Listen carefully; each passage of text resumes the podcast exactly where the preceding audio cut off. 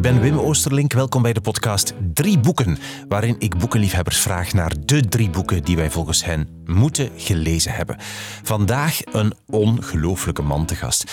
Een man van wie ik zo graag eens in het hoofd wilde kruipen en daarom ben ik met hem gaan praten. Ik wist dat hij een lezer was.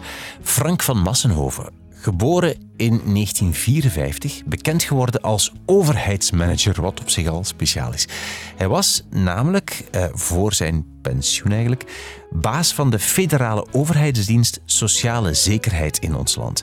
En hij heeft dat ministerie, die administratie, volledig hervormd door zich enorm te focussen op het personeel, op hoe je mensen kunt motiveren. Door ze bijvoorbeeld zelf te laten beslissen waar en hoe ze willen werken als het resultaat er maar is. Het is indrukwekkend hoe hij daarin geslaagd is en hij is er ook voor bekroond. Uh, geweldige man, gepassioneerd, ongelooflijk enthousiast. Dat merkte ik meteen toen ik zijn prachtige huis in het Begijnhof in Gent binnenkwam. Uh, ik kon meteen al niet stoppen met praten. Ik moest zeggen, wacht, stop, ik ga nu even de microfoon aanzetten. Uh, er stond muziek op, ik zag boeken staan en we gingen zitten helemaal vooraan in een bureau met uitzicht op de grote Begijnhoftuin en de kerk. Schitterende locatie.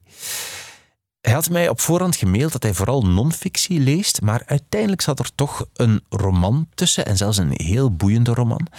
Er was een boek over management en één over presentaties geven. En er waren, even waarschuwen, er waren verhalen in alle richtingen, dus probeer uh, te volgen. probeer, de, probeer bij te houden waar we ergens zitten in het verhaal. En op het einde vertelde hij iets over een buurman. Een buurman van hem, namelijk schrijver Erwin Mortier, die hij soms ziet als Erwin om boodschappen gaat. Alle informatie over Frank van Massenhoven en ook alle details over de drie boeken en de andere uh, boeken en schrijvers waar we het over hebben, die vind je op wimoosterlink.be onder het kopje drie boeken. Dus even surfen naar de website wimoosterlink.be. En dan nu veel luisterplezier met de drie boeken die je moet gelezen hebben, volgens Frank van Massenhoven. Ja, ik lees ja, uh, vijf, zes boeken per maand. Uh, wat weinig is, want uh, vooraleer dat ik manager was, las ik er praktisch één per twee dagen. Per twee dagen? Ik was verslaafd aan muziek en boeken. Uh, en het was ook een blijvende vorm van dankbaarheid. Wie ik ben, ben ik geworden door boeken en muziek in andere volgorde, muziek en boeken. Uh, je moet weten, ik ben geboren in Zerkegem. Dat is een gat in de grond in West-Vlaanderen. Het is nu Jabbeke geworden, dat nog altijd een gat in de grond is, uh, natuurlijk. Uh, dat, dat spreekt vanzelf. er is eigenlijk maar één stad die naamwaardig in, in, in West-Vlaanderen is Oostende en de rest mag direct met de global warming onder water komen voor mijn part. en zo voelde ik mij als kleine jongen ook. West-Vlaanderen was een verschrikking voor mij. De mensen waren wel lief en zo, maar ze waren zo conservatief, ze waren niets geïnteresseerd. En dan komen, komen die waanzinnige uh, zenders vanuit de kust, van op schepen, hè, de, de piratenzenders. En ik had een heel klein radiootje, een van de allereerste radiootjes die zo klein waren die je aan je oor kon pleisteren. En ik hoorde de Rolling Stones en Otis Redding en, en zo verder. En toen zei ik, daar wil ik bij horen. En toen hoorde ik ook een Frank Zappa, die zei dat ik naar Varese moest luisteren. En die zei dat ik de Beat Poets moest lezen. En dat deed ik dan ook. Ik ging op zoek in de bibliotheken daar naartoe. En toen begon ik te lezen. Door, door de mensen van de muziek die mij zeiden, je moet boeken lezen. En toen kwam ik in andere werelden terecht. Ja. Voordien voetbalde ik zeer veel en dat soort dingen. Dan moesten mijn ouders mij uit huis trappen, omdat ik altijd in een hoekje met een boekje zat. En eh, ineens was ik in plaats van een modale leerling, was ik ineens de nummer één op school. Boeken en muziek, maar de twee, altijd geweest. En dus is, ja, het was fantastisch student zijn om die reden. Nu, studenten moeten veel te veel werken. Uh, maar toen, ja, ik werkte vanaf de 1 mei toen ik in het eerste jaar zat, van de universiteit. De tweede mei, tweede jaar en zo verder. Hè. En de rest van het jaar kon ik lezen, kon ik, kon ik luisteren naar muziek, kon ik natuurlijk de wereld veranderen. Dat, dat was natuurlijk zo. Hè. Dat, dat, hè. Weinig gebeurd uh, van al mijn dromen van die tijd. Maar ja, boeken, boeken, boeken, boeken. En uh, je zegt dat je twee boeken je om de twee dagen een boek las, maar voor je manager was, voor je werkte. Nee, nee, nee, voor ik manager voor was. Dus ook toen je je eerste werk deed, en wat las je dan? Dus je zei, je zei de Beat Poets, maar dat was dan eerder, denk ik. Wat las je in die periode? Ja, alles wat in Vrij Nederland en de Groene Amsterdammer aangeduid was, wat ik moest lezen. En toen was het echt wel vooral romans. Maar zoals dat ik dat ook in de muziek heb, ik ga nogal naar de rand zoeken. Dus de meer voor de hand liggende dingen las ik wat minder. Mhm. Maar het is ook al vroeger begonnen bij een prof die ik echt moet noemen. Dat is professor Bolkmans, al lang gestorven. Dat was een man die les gaf in de rechten. En daar tot zijn verrassing was terechtgekomen, want de man was briljant in hedendaagse literatuur. Maar hij moest iets doen in de rechten. Dus ja, dat was hedendaagse stromingen of zoiets. Hè. En hij deed er alles aan om daar twee minuten over te spreken in zijn cursus. En voor de rest uh, gaf hij ons uh, reeksen boeken waarvan hij zei: Dat moet je eens lezen, dat moet je eens lezen. Het waren, en we moesten 30 boeken lezen, 15 oudere boeken uh, voor 1900 en, en 15 nieuwere. En we kregen 200 boeken, lijsten van 200 boeken, 100, 100. En ik kwam bij hem op het examen en hij zei: Welke boeken heb je gelezen? Zeg, prof. Ik moet u jammer genoeg zeggen dat ik geen enkel boek, en ik zag hem al schrikken, geen enkel boek gelezen heb ouder dan 1900. Maar ik heb al de 100 gelezen. Zegt hij, dit kan niet. Ik, heb ze allemaal gelezen. En je moet weten, uh, ik denk 10, 15 van die boeken, achteraf blijken dan Nobelprijswinnaars te zijn geworden. Dus die man had wel, of, of kandidaten, die had het allemaal. Hè. En dus ja, en toen heeft hij mij echt over elk van die boeken iets snel gevraagd. En dat werd een grapje. Hij zag natuurlijk na 30 dat het waarschijnlijk nog wel waar was ook. Hè. Ja, ja. En uh, dan heb ik 19 op 20 gehad. De hoogste score die ik ooit gehad heb. Want ik ben uh, uh, de slechtste jurist van het westelijk halfrond. Dus ik moest mijn punten natuurlijk halen uit andere, uit andere gedeelten van de examens. Hè. Ja. En op een bepaald moment ben je ja, manager geworden, kabinetchef uh, in Gent van de burgemeester. Ja. En later dan uh, de functie waarvoor je echt ja, heel bekend geworden bent, namelijk uh, overheidsmanager van de federale overheidsdienst Sociale Zekerheid. Um, en ik, want je, je zei toen ik jou vroeg, zei van ik ga vooral non-fictie kiezen. Is dat de periode waarin je dan vooral non-fictie beginnen lezen bent, of was dat later? Ik kreeg uh, na verloop van tijd absoluut het inzicht dat wat ik aan het doen was het veranderen van organisaties, dat het eigenlijk maar om één ding draaide, namelijk hoe kun je mensen ervan overtuigen om te veranderen, om dingen anders te doen. Je kunt mhm. mensen niet veranderen, mhm. maar je kunt hen overtuigen om dingen op een andere manier te doen. Ja. En dus alle boeken die mij uitlegden hoe je het gedrag van mensen kunt veranderen zonder hen te manipuleren, dat interesseerde mij buitenmatig. En dan kwamen boeken uit. Wim, ik, ik kan echt over 40, 50, misschien wel 200 boeken spreken tegen, waarvan ik gezegd heb, my god, dat ik daar nooit aan gedacht Nou, dat is natuurlijk waar. Op zo'n manier denken mensen, en niet op deze manier. Romans? Nee, of nee echt, echt non-fictie. maar non-fictie bleek na verloop van tijd spannender te zijn dan de meeste fictie. Ja, ik ook, ik, ook, ook, omdat er daar verhalen in komen van mensen. Ja, het, het, ik heb het boek Superbosses onder andere. Zullen, zullen, we, ik ga meteen naar jouw eerste boek, want dat, is dus, dat heet Superbosses. Ja. Heet het, hè? Vertel, vertel eens waarom je dat Ja, ik, ik lees waanzinnig graag The Economist. Weer al. Nog los of ik met alles akkoord ben, maar die taal daarin ja, ja, je komt daar niet van bij. De mhm. vondsten, de titels zijn briljant. Hè? En dus lees ik ook alles wat zij schrijven over boeken. En ze schrijven ook hele mooie dingen over literatuur. En op een dag stond daar een stuk in over superbosses. Ja, superbosses, een, even zeggen, Heb je het hier liggen? Nee, en Ah. eh, ik heb het blijkbaar weer al weggegeven.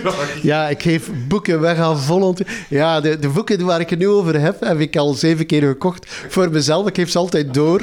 maar zeg eens nu de auteur. Dus, eh, de auteur Ja, is hoe heet hij nu? Eh, Finkelstein. Finkelstein, ja. En de titel is Superboss is How Exceptional Leaders Master the Flow of Talent. Dus daar gaat Ja. het over, hè? Ja, en je zou het nooit kopen als je die titel ziet, hè? Want dat, dat lijkt zo op zo'n typisch Ja. waar ik een bloedhekel aan heb. Hè? Eh, ja, we gaan nu eens uitleggen waarom zoiets is. Eh, waarom iemand exceptioneel is. Hè? En ondertussen zijn er al heel wat boeken eh, waar we niet zullen over spreken deze namiddag, maar waarin staat dat succes totaal toeval is. En ik denk dat het ook waar is. Maar er zijn wel brokken van succes die je zo kunt terugbrengen bij een aantal mensen. En eh, wat die Finkelstein eh, heel laat in zijn leven bedacht heeft, is dat is een prof die bezig is met excellentie en in management. Wat heeft mij eigenlijk het meest gepakt? eh, wanneer ik met al die topmanagers sprak. En wie is mij meest bijgebleven?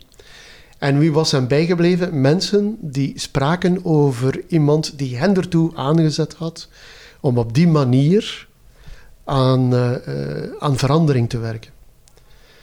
En wat bleek dan? Dat veel eh, namen constant terugkwamen. Namen waar dat hij nooit van gezien had. Oeh, die zit in een netwerk met die en die en die. Maar bovenaan dat netwerk zat dikwijls één iemand. En die iemand dan noemt hij een superboss. En wat zijn dat soort mensen? Zijn het soort mensen die op zoek gaan naar talent. Die, eh, die ook vinden. En niet onbelangrijk. De wijze waarop die mensen recruteren is waanzinnig. En ze herkennen talent, maar niet zoals zoveel keren gebeurt. Ze zoeken niet naar mensen zoals zij. Ze zoeken naar mensen met ontiegelijk veel talent, waar ze kunnen van leren. En ze, hou- ze laten die nooit los in hun leven. Ze zeggen die wel van, ja, je moet hier niet bij mij blijven. Je moet zo snel mogelijk je eigen ding doen. Maar hou contact. Ik wil weten hoe jij dat allemaal doet. Die zijn krankzinnig geïnteresseerd in anderen. En waarom heb ik dat boek dan gekocht? Omdat daar één naam in, kwam, in voorkwam, die je normaal gezien nooit in een managementboek gaat vinden. De naam Miles Davis. Een van mijn totale helden.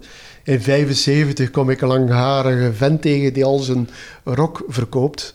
Voor bijna niets. Ik heb al zijn rockalbums gekocht toen. En op het einde de- van, de, eh, van het gesprek zei ik... En waarom doe je dat? Hij zegt, ik heb Kind of Blue beluisterd. Ik hoef al die rot rock niet. Dit is, staat zo ongelooflijk bovenal die zever. Nu ga ik alles van Miles Davis, alles van John Coltrane, alles van Herbie Hancock en zo verder ga ik nu kopen en horen, want dit is briljant. Ik dacht, wat is dit? Ik heb Kind of Blue gekocht en ik moest hem gelijk geven. Ik heb nog geluisterd naar, en doe het nog altijd, ik ben nog gek van wereld en rock en reggae en zo verder. Maar de muzieksoort aller muzieksoorten voor mij is jazz. En welke namen heeft, gaf die man mij op? Namen die ja, 20, 30 jaar jonger of ouder waren dan de anderen. En wat zie je dus bij Miles Davis? Die man begint in 51. Haalt, hij is dan nog piepjong, maar hij haalt voor zijn eerste onvoorstelbare plaat, The, The Bird of the Cool, haalt hij mensen bijeen die de volgende 10 jaar de jazz veranderen.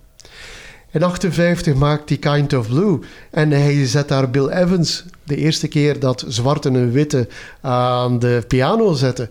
Aan de piano die nog krankzinniger is dan, dat is achteraf ook nog gebleken, dan Miles Davis. Maar hij haalt daar zo een mannetje waarvan iedereen zei, die moet nog veel leren, aan de saxofoon binnen. En dat bleek John Coltrane te zijn.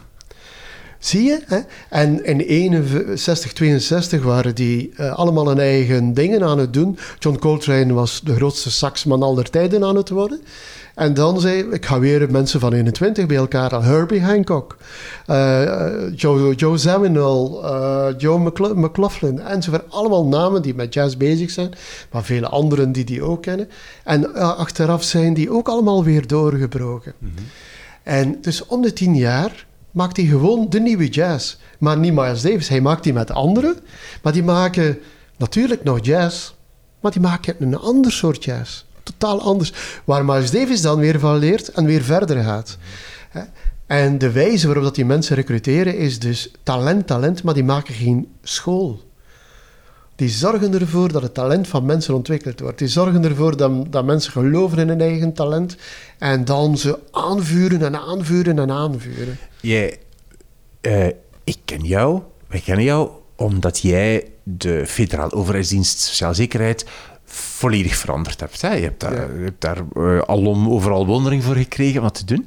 Uh, dit boek is volgens mij van na jouw tijd. Het is na mijn tijd. Ja, um, maar van tijd bij sociale zekerheid. Maar je hebt dit ook gedaan, toch? Hè? Ja, en het, het moet nu nog blijken.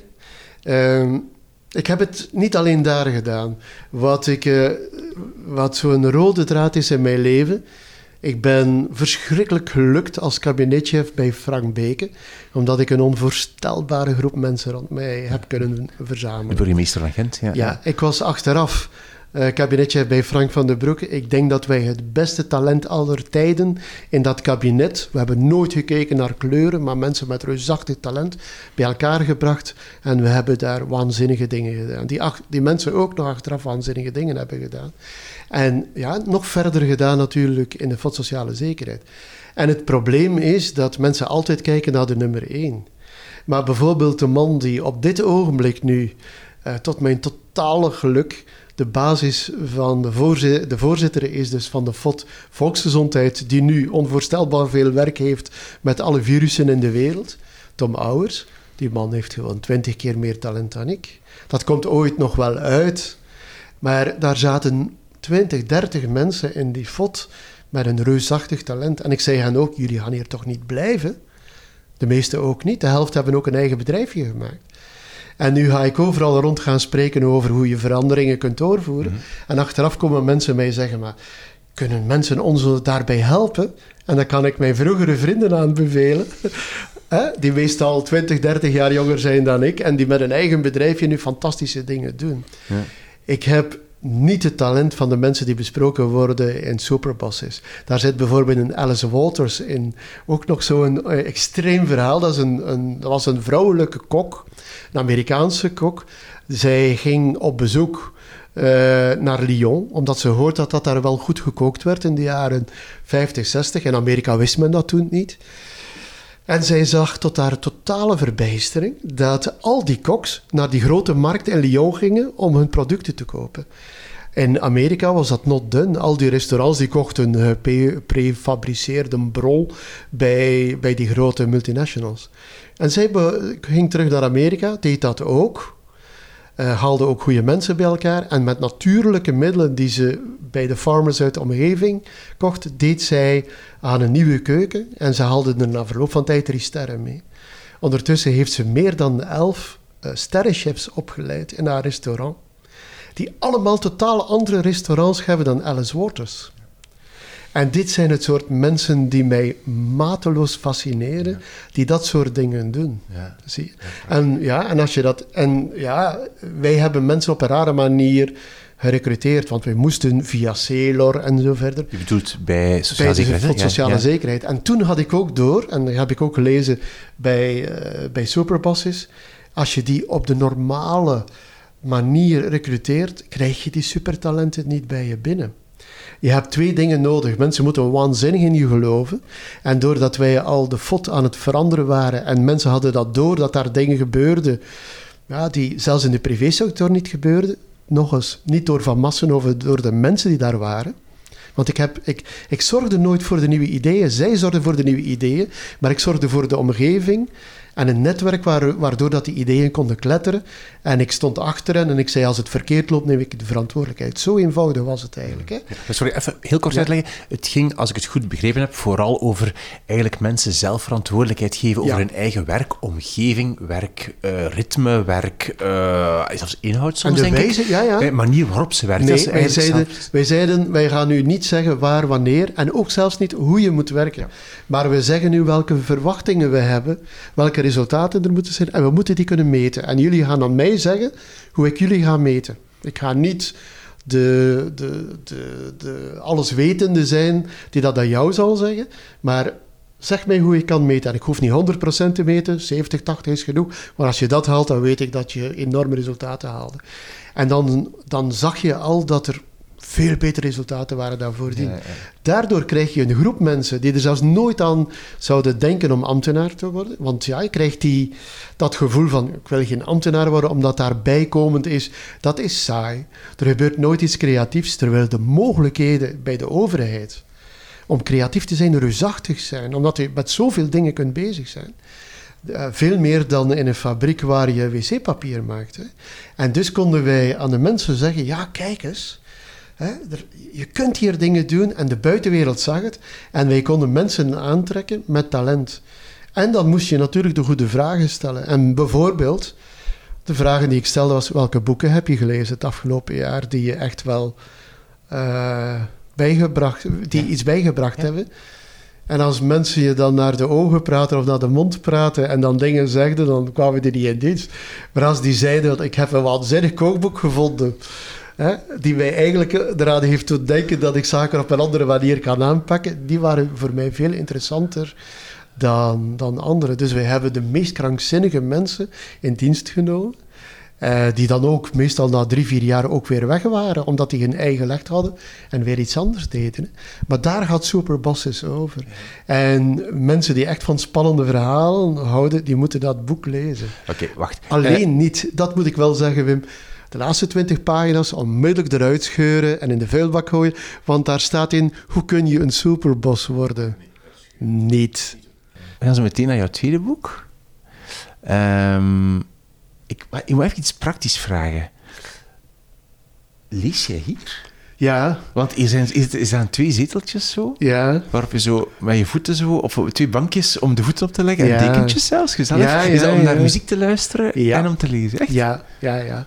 Was het schoon? Hier staat mijn eh, high-tech installatie die je bijna niet ziet. Hè, helemaal verstopt. Eh, en, ja, en dan hoor ik, eh, als ik hier alleen ben, de meest merkwaardige jazz. Die ik onmiddellijk moet uitzetten als ik eh, de sleutel in de deur hoor komen van mijn teergeliefde. en dan lees ik hier. En eh, het andere, maar daar neem ik je nu echt niet mee naartoe, dat is het bed. Oké, dat wordt ook gelezen. Enorm veel. Ja. Ja, ik kijk weinig tv. We gaan kijken naar jouw tweede boek. Jouw eerste boek was dus ehm Sidney Finkelstein Superbosses. Wat is jouw tweede boek? Het is ook echt een, ja, een praktijkwerkboek, als het ware. hè? Vertel eens. dat denk je als je het ziet, Ja. want het heet Presentation Zen. Het gaat over presentaties. Het gaat over presentatie En het is van van eh, Gar Reynolds. Gar Reynolds. Het Ja. ziet er ook uit als zo'n cursusboek. Eh, ja, zo, een soort- maar je ziet onmiddellijk ook, het ziet er ook zeer Japans uit. Oh. Kijk eens, de, op de cover staan steentjes die op een perfecte manier op elkaar zijn gelegd. Eh, als je door ons huis stapt, ga je ze hier en daar ook vinden, dat soort mooie dingen. Ik ben gek op Japan. Ik ben gek op de esthetiek van Japan, de eenvoud van Japan enzovoort. Blijkt het nu een man te zijn, die, een Amerikaan, die getrouwd is met een Japanse en de helft van zijn tijd ook in Japan doorbrengt.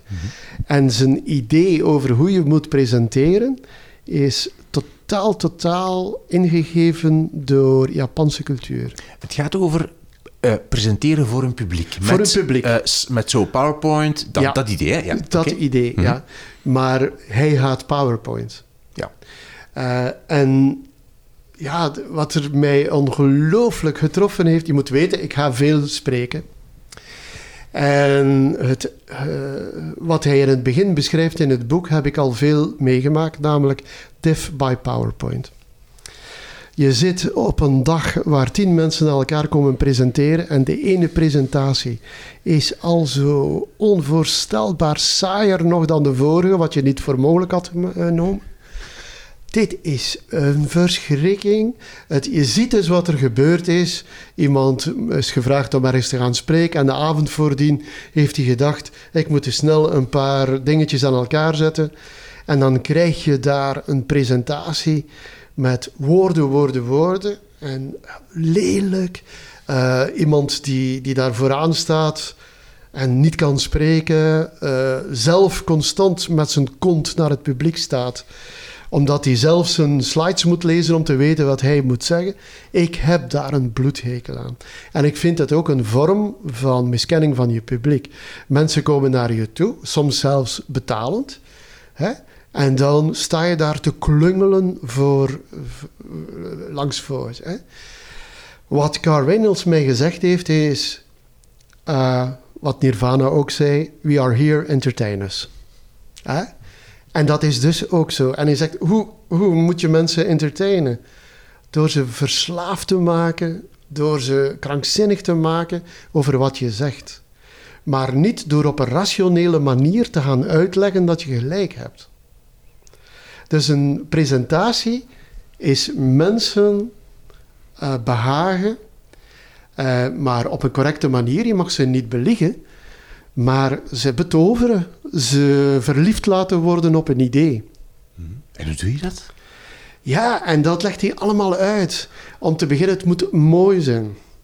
En dus zegt hij, mensen ergeren zich onvoorstelbaar wanneer dat, dat ze moeten kijken naar iemand die dingen zit te vertellen die ze kunnen lezen. Want het staat er achter zijn kop of achter zijn achterhoofd, kun je dit allemaal lezen. En dan zegt hij, maar die mensen hebben nooit één boek gelezen over hoe mensen in elkaar zitten. Want mensen kunnen niet luisteren en lezen. Want ja, dat is de reden dat wij nog bestaan. Uh, de, er moet ooit wel een sapiens bestaan hebben die buiten stond die zeer rationeel was. Die zei, daar komt een dier aan. Ik zal dat eens lezen, wat het zou kunnen zijn. En vooral dat hij doorhad wat het was, was hij al opgevreten. Dus hij heeft zich niet kunnen verder zetten. En Darwin heeft gelijk gehad. De man was misschien slim, of de vrouw, maar opgegeten. Dus wat, wat wij wel kunnen, is iets zien. Heel snel zeggen, het kan dat of dat zijn. Gevaar of niet. Wat doe ik bij gevaar? Uh, stilzitten, lopen of uh, plat gaan liggen.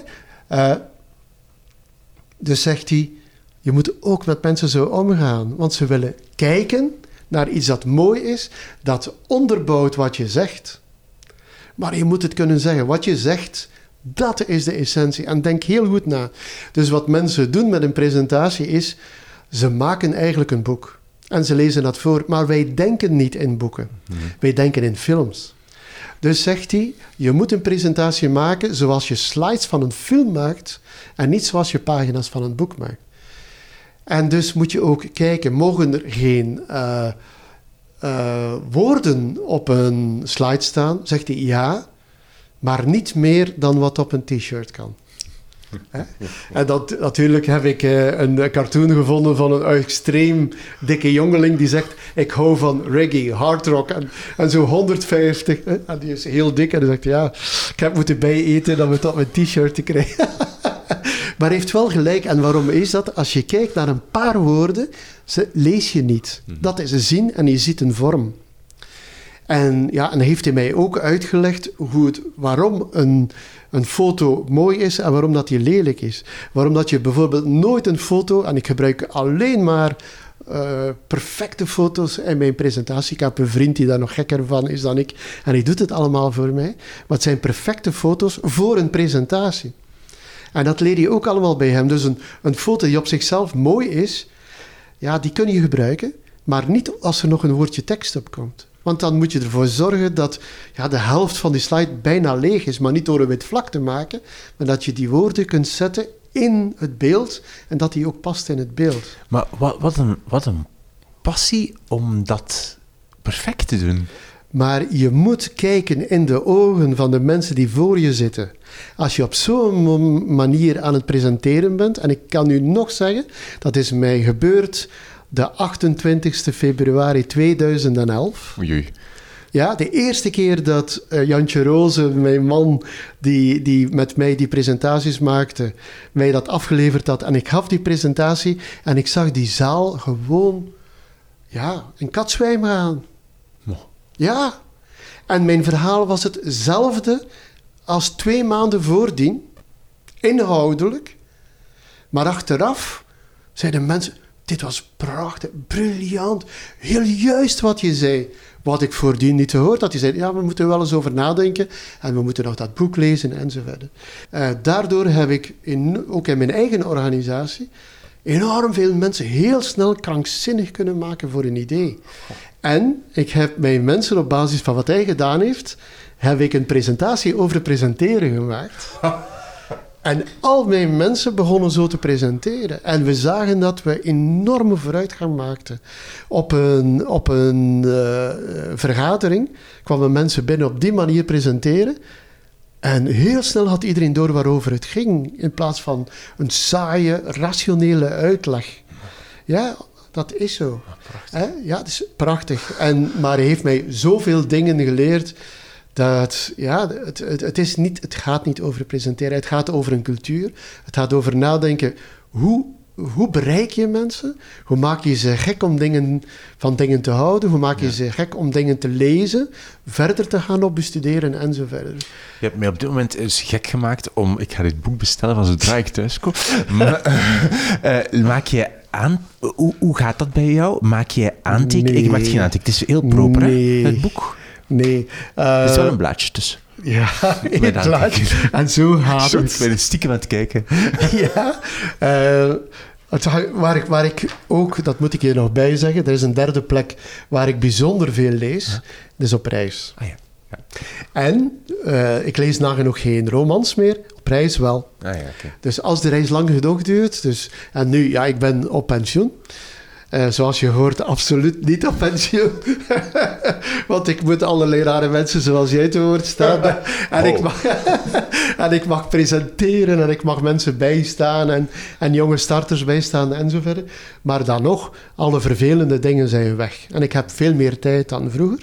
En natuurlijk, ik kan nu ja, zes maanden vakantie nemen. Hè. Ik kan hier niet zo lang weg, want ik heb een kleinkind en ik kan het geen drie dagen missen. Ja, zo gaat dat. Hè. Ik neem het dus mee op reis met de ouders en alles erop en eraan. Maar daar heb ik blijkbaar een omgeving waar ik dan weer in een onwaarschijnlijk dik boek mee kan verliezen. Ja.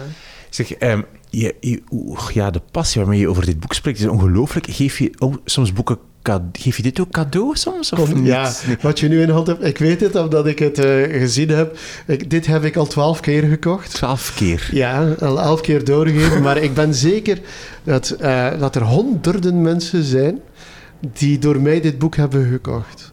Omdat, ja, ik, ik geef ja, toch twee, drie presentaties of besprekingen op een week. Uh, nu nog, hè. nu meer dan vroeger. Hè.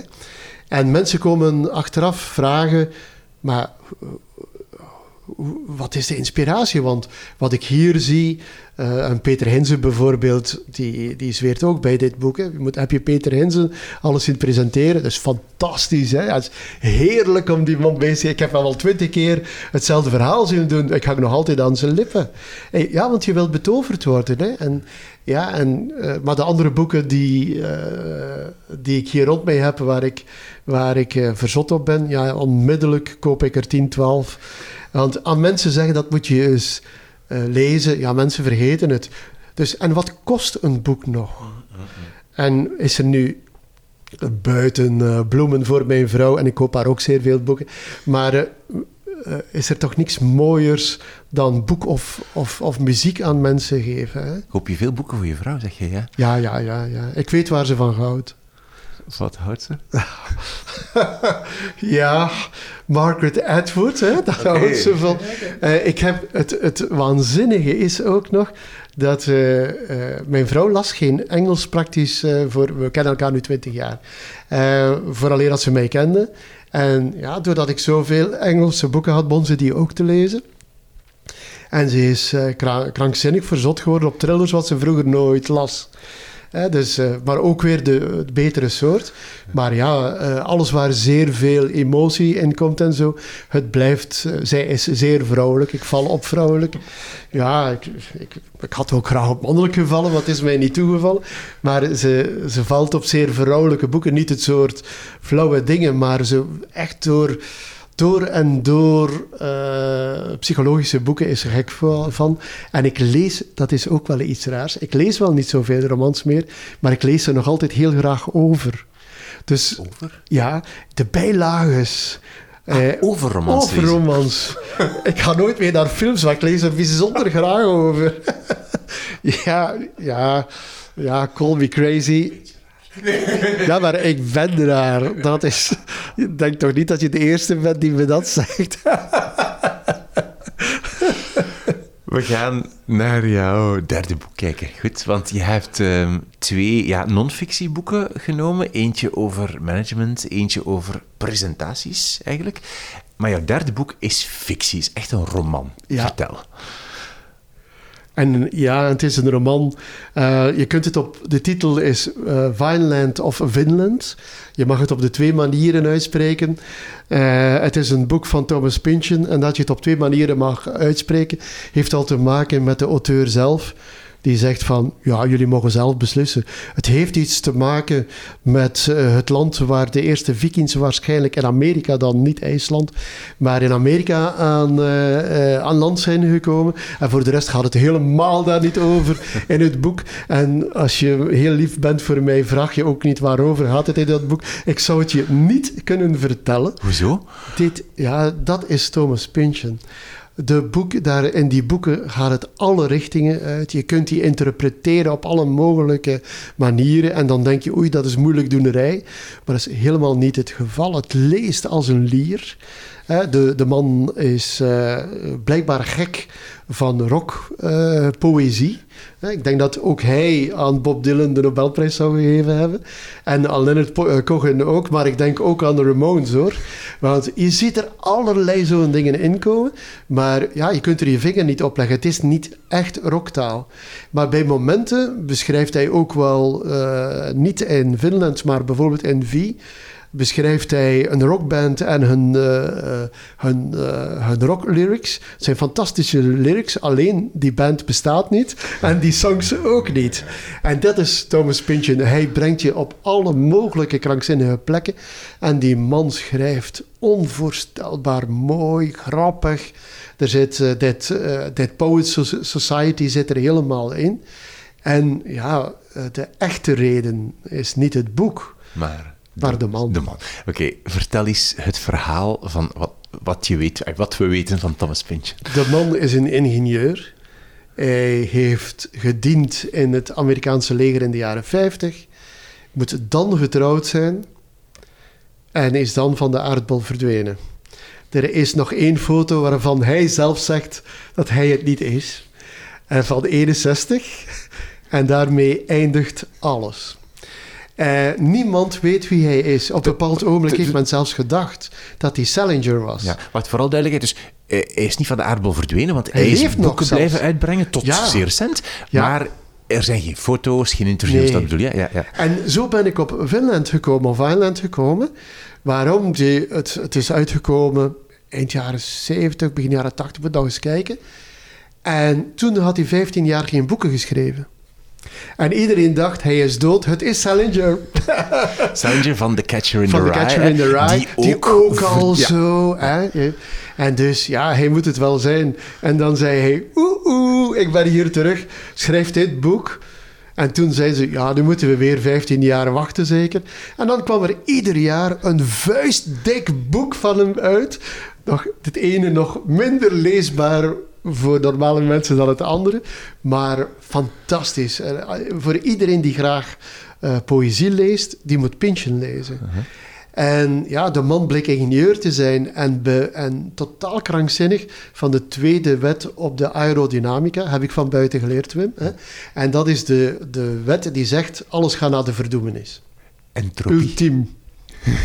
En hij heeft gelijk natuurlijk. Hè. Sedert dat David Bowie dood is, is alles naar de knoppen. Ja, zo is dat. Hè. Onmiddellijk Brexit, Trump en dit soort zaken. Ja, de- Bowie heeft wat op zijn geweten. Hè. Mijn leven is ook maar half sedert de man weg is. Oh, Ja, ja, dat is, ja, ja, ik kleed mij nog altijd omdat David Bowie, dat ik David Bowie de eerste keer gezien heb in, bij Paul Smit in 1981 en dat hij mij gezegd heeft welk kostuum ik moest kopen. Dat ik niet gekocht heb, wat was te duur voor mijn centen. Ja, nee, nee, dus eh, eh, een boek heeft hij niet echt geschreven, vind ik. Dus anders zou David Bowie hier wel tussen zitten.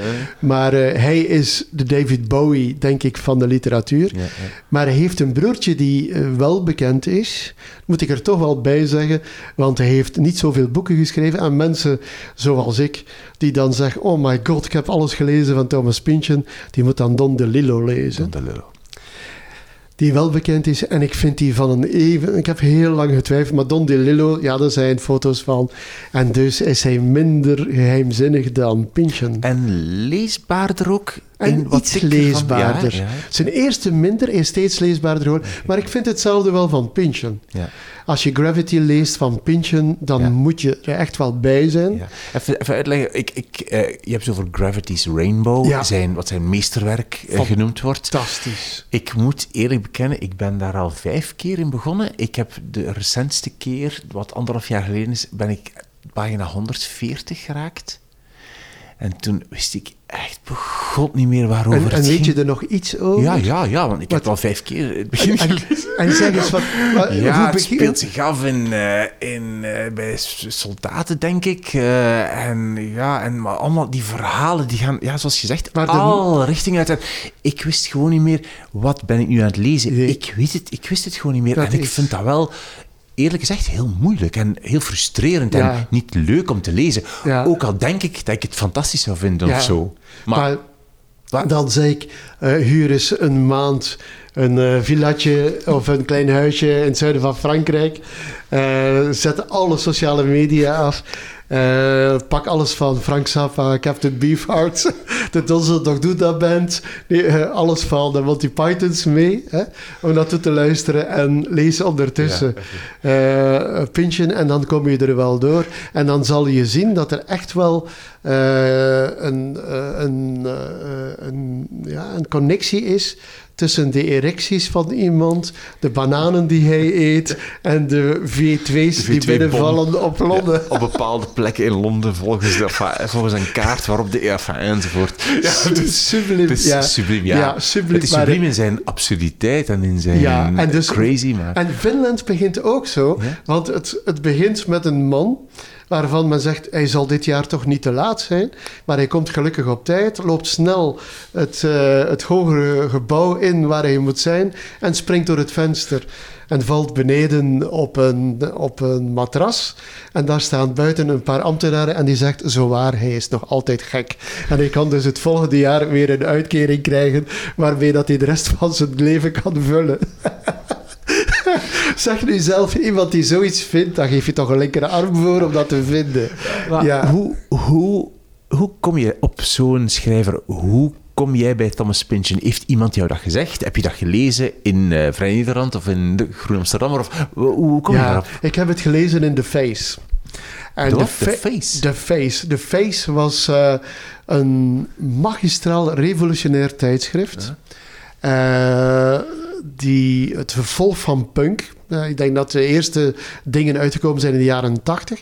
En je weet, eh, de domme dingen van punk zijn we vergeten. Maar ze waren, zoals de tentoonstelling die nu loopt in Brussel heel mooi aantoont. Mensen van punk die waren enorm geïnteresseerd in eh, cultuur. Die waren geïnteresseerd in typografie. Die waren geïnteresseerd in foto's en hoe dat je dingen in elkaar kon zetten. En The Face was het eerste tijdschrift die niet alleen over muziek ging, maar ook over kleren, over architectuur, over film, eh, over alle mogelijke dingen. En dus ook over boeken waarvan er een rockfeel in zat. En dus daar heb ik ja, een aantal eh, eh, mensen gevonden. Elmore Leonard bijvoorbeeld. Eh, briljant, thriller, oké, maar lees het alsjeblieft. omdat het zo goed is. Hè. In, de, Gloria is er, als ik vraag aan de, aan de mensen in de Gloria, is er daar een scène die je nooit vergeet. Eén keer of de twee zeggen mensen, ja, in de poep. Weet je dat dit gestolen is uit een boek van Elmore Leonard? Echt waar. Geschreven in 1987. Allee. Ja, en ook dit gevonden in The Face. En ik de ken Elmer Leonard van eh, Quentin Tarantino eigenlijk. dat Via- is- zo'n beetje heel. Maar zijn, de, de man schreef boeken in dialoogvorm. Je moet dat eens proberen een verhaal over te brengen in zuivere dialoogvorm. Wel, Pynchon is nog beter daarin. Eh, er, er gaan pagina's voorbij dat je alleen maar eh, een gesprek hoort tussen drie, vier mensen. En je hebt het gelezen en je hebt niet het gevoel zoals je soms hebt bij boeken. Oh my god, wanneer eindigt het dus? En komt er weer een beschrijving? Nee, je hebt het gevoel een beschrijving te krijgen. En je hebt het gevoel van, ik leer deze mensen echt kennen. Wat, wat Elmore Leonard ook heeft.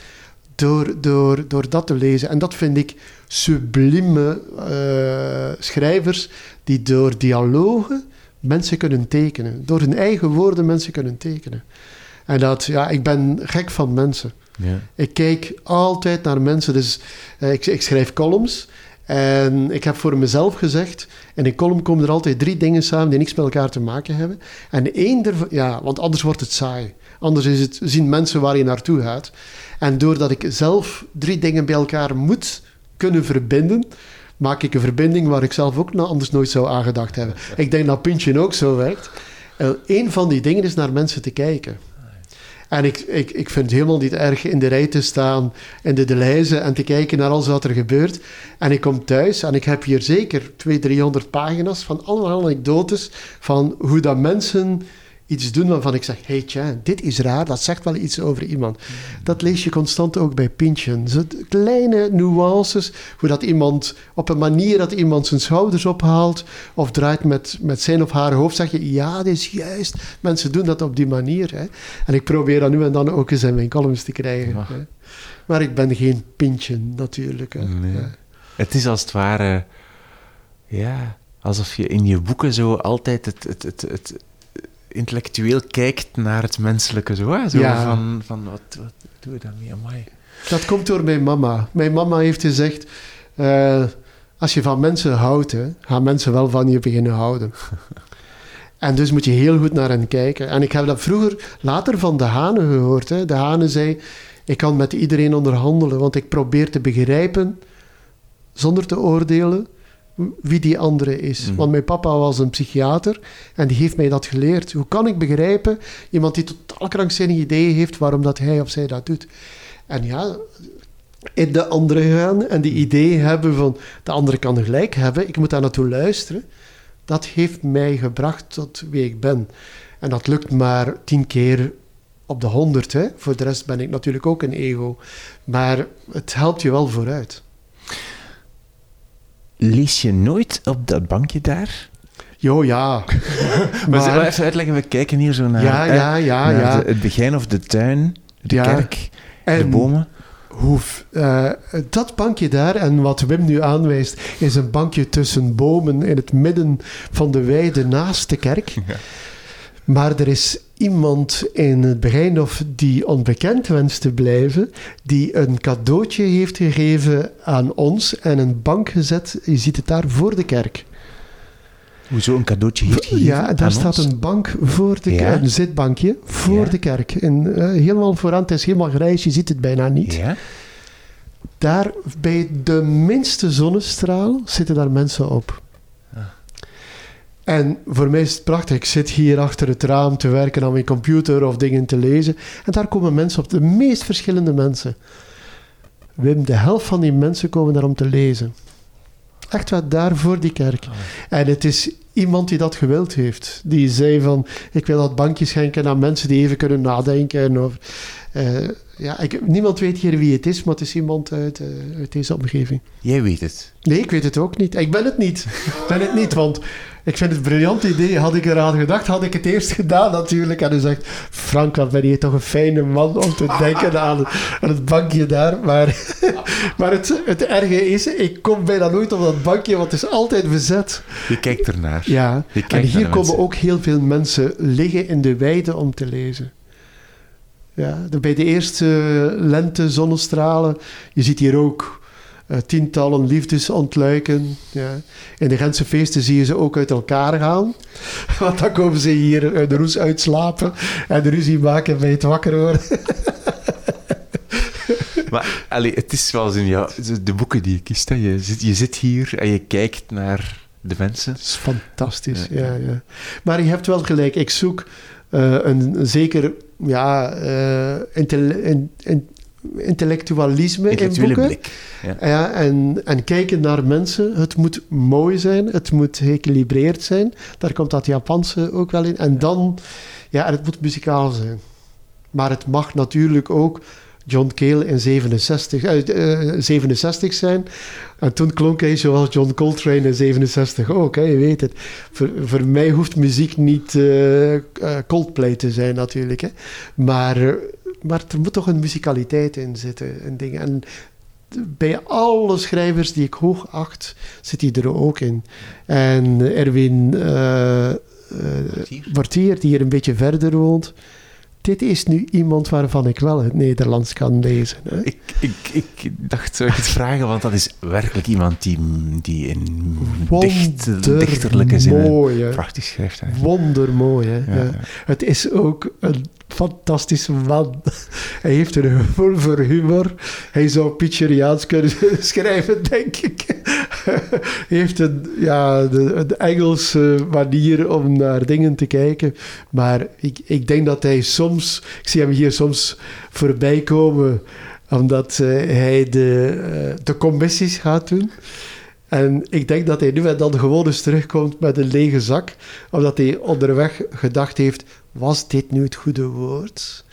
Misschien wel, maar als het het goede woord is, dan toch niet op die plek in de zin. Ik denk dat hij zo moet bezig zijn, want er zit nooit iets verkeerd aan die zinnen. Hè? Ja, ja. Frank, dankjewel. Mijn grootste plezier, Wim.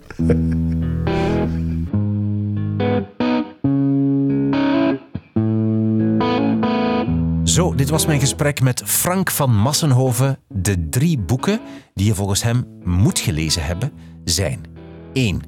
Sydney Finkelstein, Superbosses: How Exceptional Leaders Master the Flow of Talent. 2.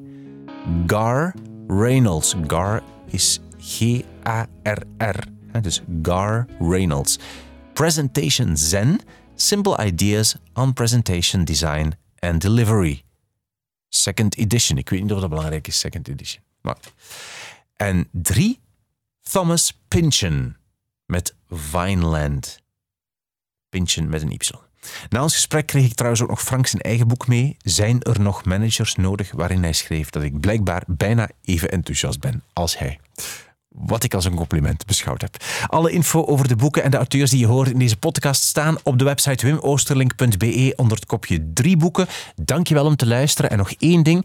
Vertel tegen twee mensen vandaag of morgen dat ze ook eens naar deze podcast moeten luisteren. Mensen geïnteresseerd in organisatie, in management. Mensen geïnteresseerd in boeken, eh, in goede romans, in lezen.